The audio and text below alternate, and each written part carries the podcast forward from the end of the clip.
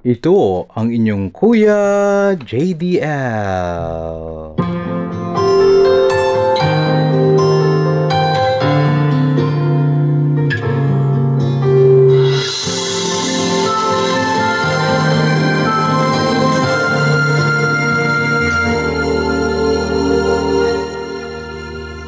Only you could have stayed a little.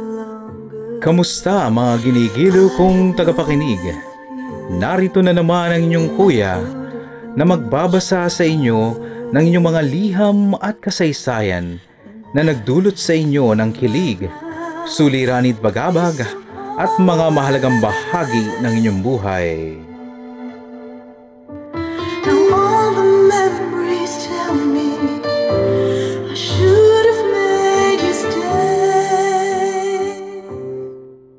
Mataos kong layunin ay maghandog ng kagalakan o tuluyang pagkapawi ng habdi at kirot na dulot ng sakit. You could have been a little stronger too. Now I know that some At sa huli ako po'y mag-uukol ng munting panukala o kuro-kuro na sana'y makasaya sa may-ari ng liham, makaliw sa marami, at kapulutan ng aral ng iilang pinanghihinaan dahil sa dagok ng buhay.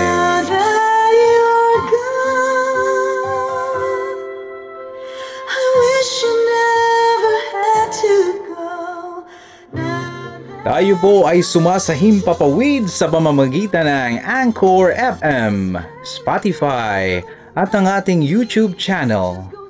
Ako si Jason De Leon at ito po ang inyong Kuya JDL. And I never should have let you go. Saan man panig kayo ng mundo, hangad ko po ay nasa mabuti kayong kalagayan. Said Samantala po naman mga abe dito po sa Hilagang Amerika, umiinit na po ang panahon, nagbabadya na ng tag-init, at samantalang nagpapaalam na ang tagsibol.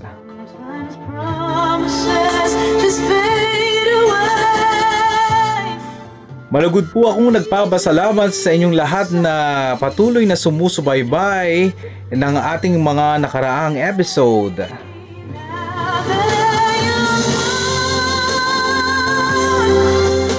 At hayaan niyo po, hayaan niyo po akong i-welcome kayo sa ating panibagong episode na tatawagin nating Torpe.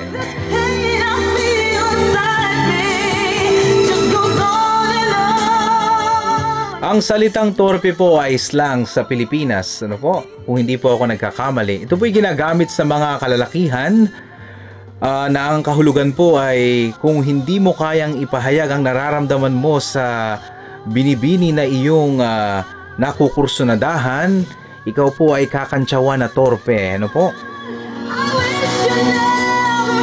Eh ang tanong, ikaw ba Kuya JDL, torpe ka ba? Eh, tanong nyo na lang kay Mrs. JDL yan.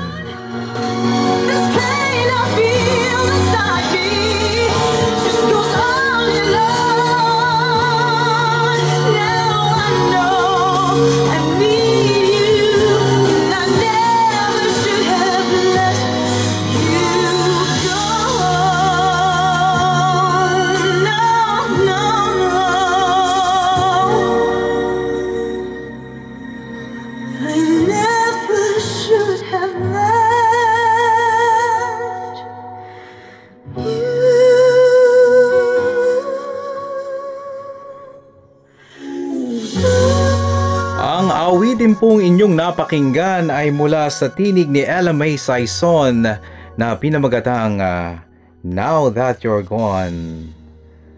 Tuloy-tuloy po tayo sa ating programa. Ang ating pong liham na ating babasahin ngayon ay mula sa Bulacan.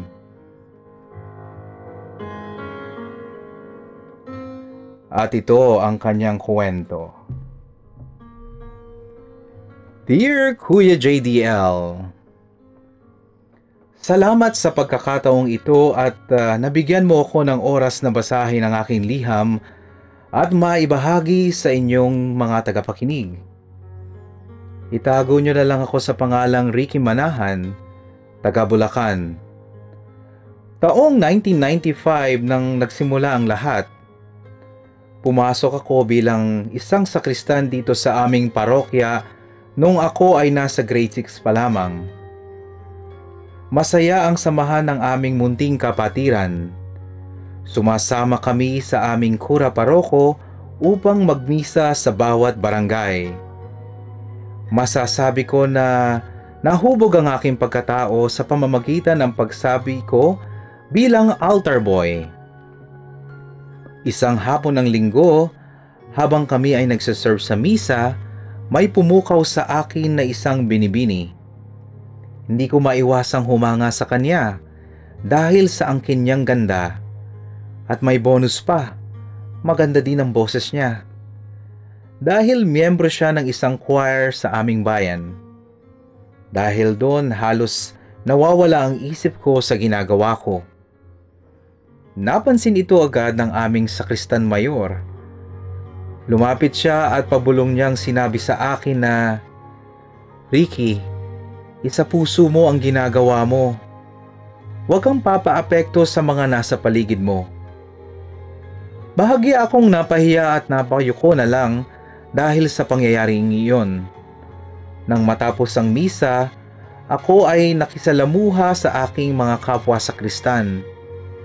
Nakita ko ang babaeng aking tinititigan na papalabas na rin Tumambay, tumatambay din pala sila sa likod ng simbahan pagkatapos ng misa. Doon na ako nagsimulang lumapit sa kanya at bahagyang nahihiyang nagpakilala.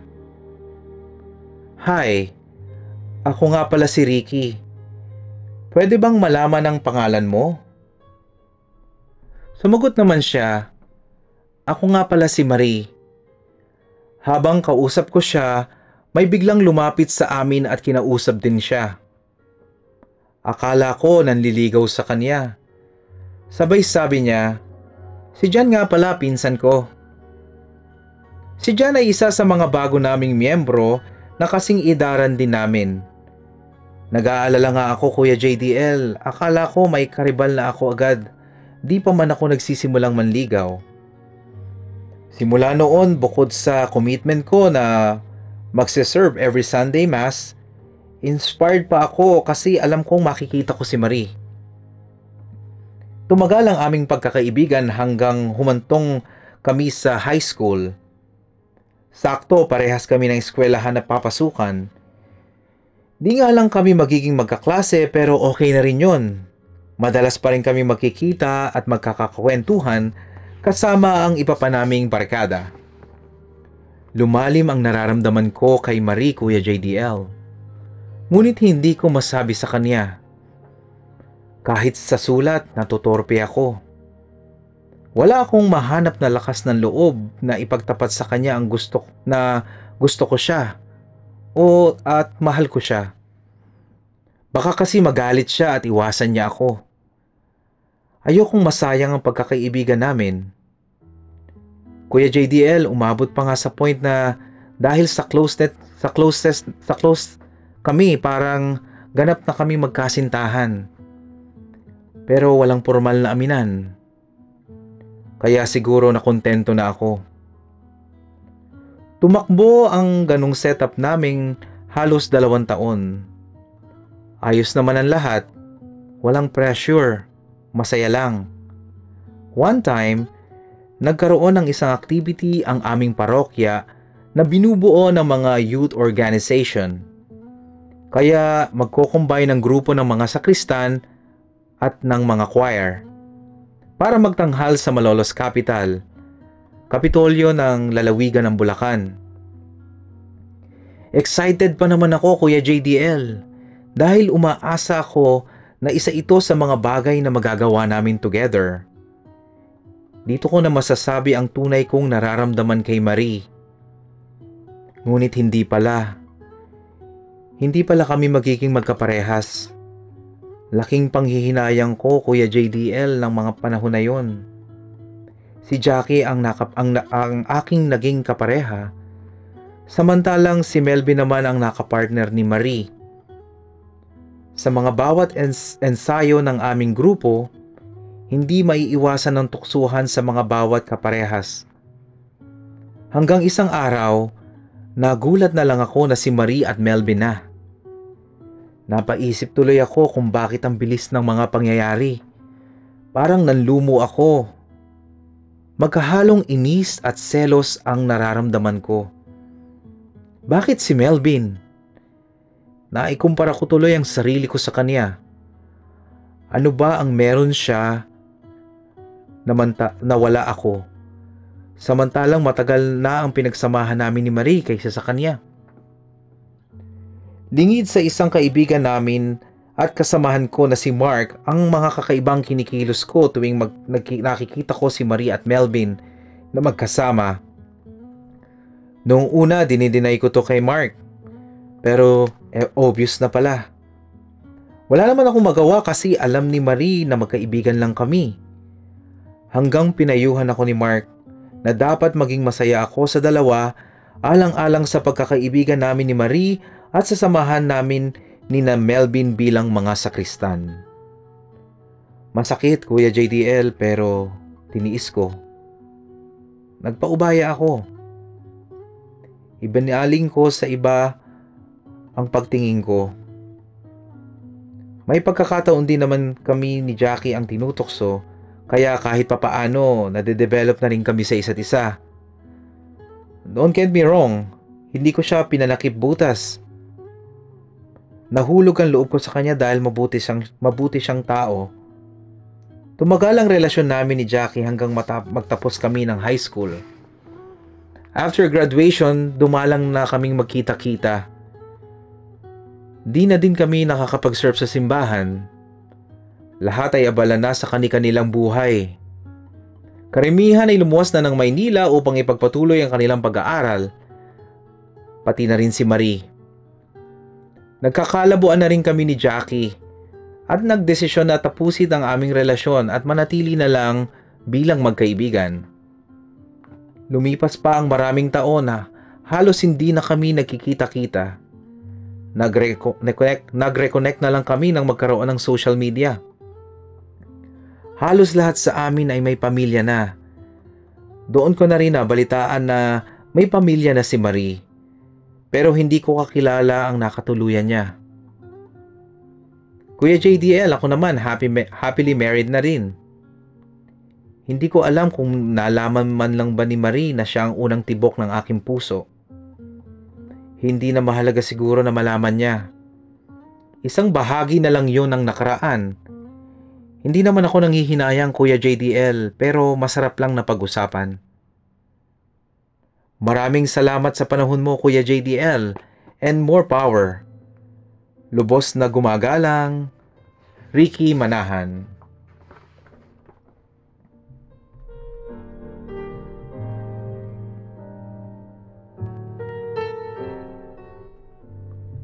Ricky, thank you sa pagbahagi mo ng iyong kwento. Alam mo, sumasang-ayon ako na hindi na siguro mahalaga kung malaman man ni Marie na nagkaroon ka ng bukod sa pagkakaibigan nyo, nagkaroon ka ng uh, more than a friend feelings para sa kanya. Hindi na siguro mahalagang malaman yon dahil pagbibigay respeto sa inyong mga asawa. Kung sakali man na maipaabot ito kay Marie, ito'y napag-uusapan na lamang at bahagi ito ng inyong nakaraan at kabataan.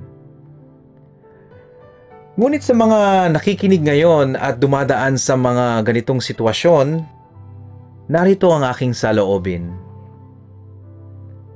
Minsan, the hardest part of being in love with someone is knowing how that person feel for us too. Hindi lahat ng tao is good on expressing their feelings. Laging nandun yung what if What if kung hindi naman niya ako mahal? Alam nyo, dapat yung nasa isip natin yung even if. Halimbawa, I still love her even if she doesn't like me too. Wala namang masamang magmahal ng isang tao ng palihim. But, it is a lot better if that person knew what you really feel about them. Don't be afraid to take a chance. Kung wala naman magbabago sa friendship nyo, ede ituloy nyo one step forward and try to take it into a real relationship.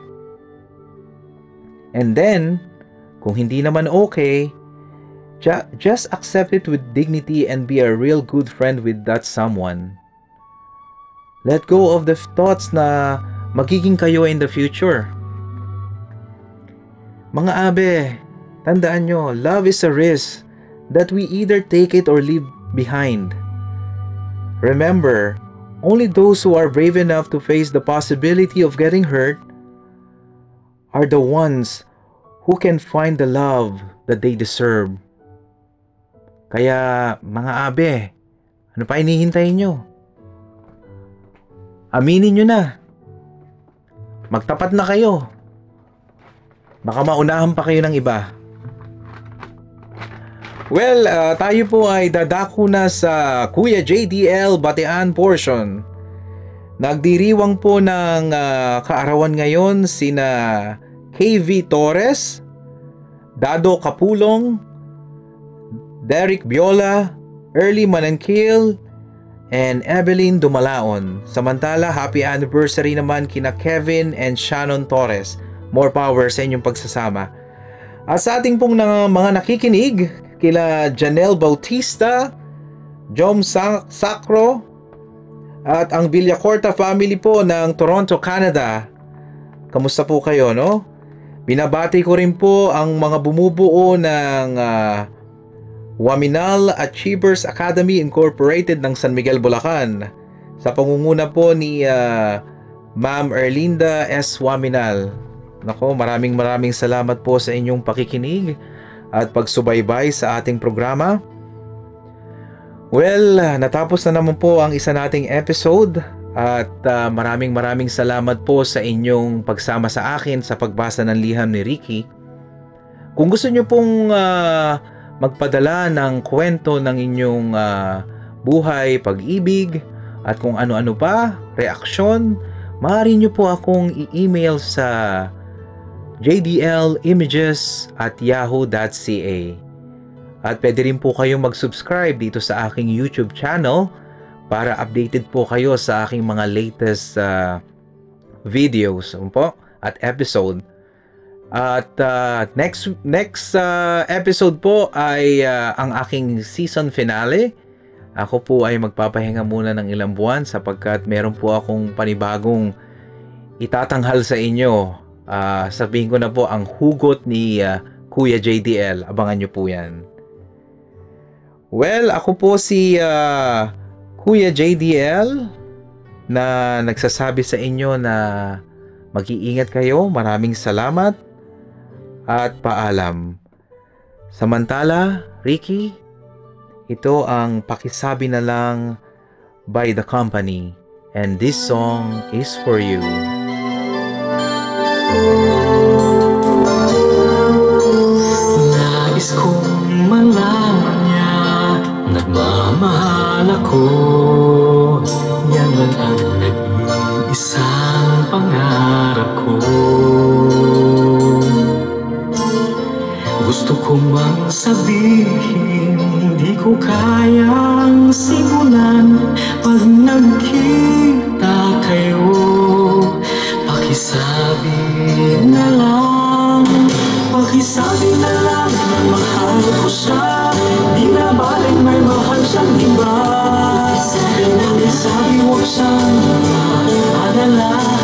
Ako umaasa.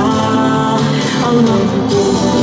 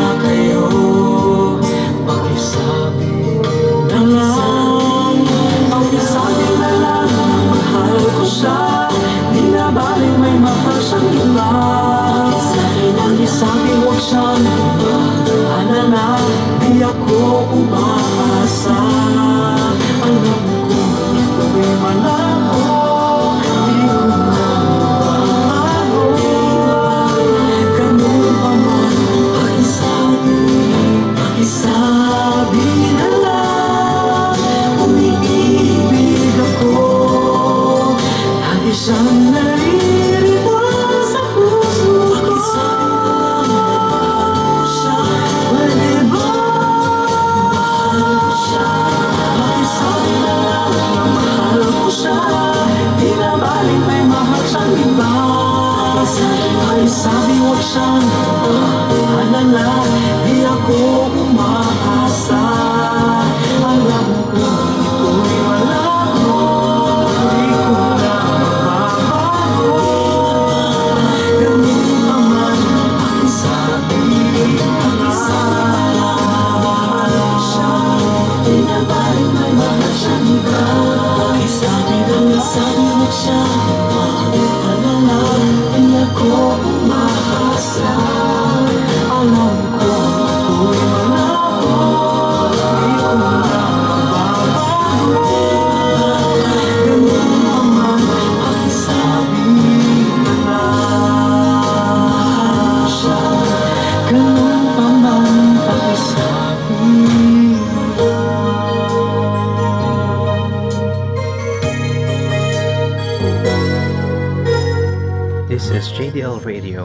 This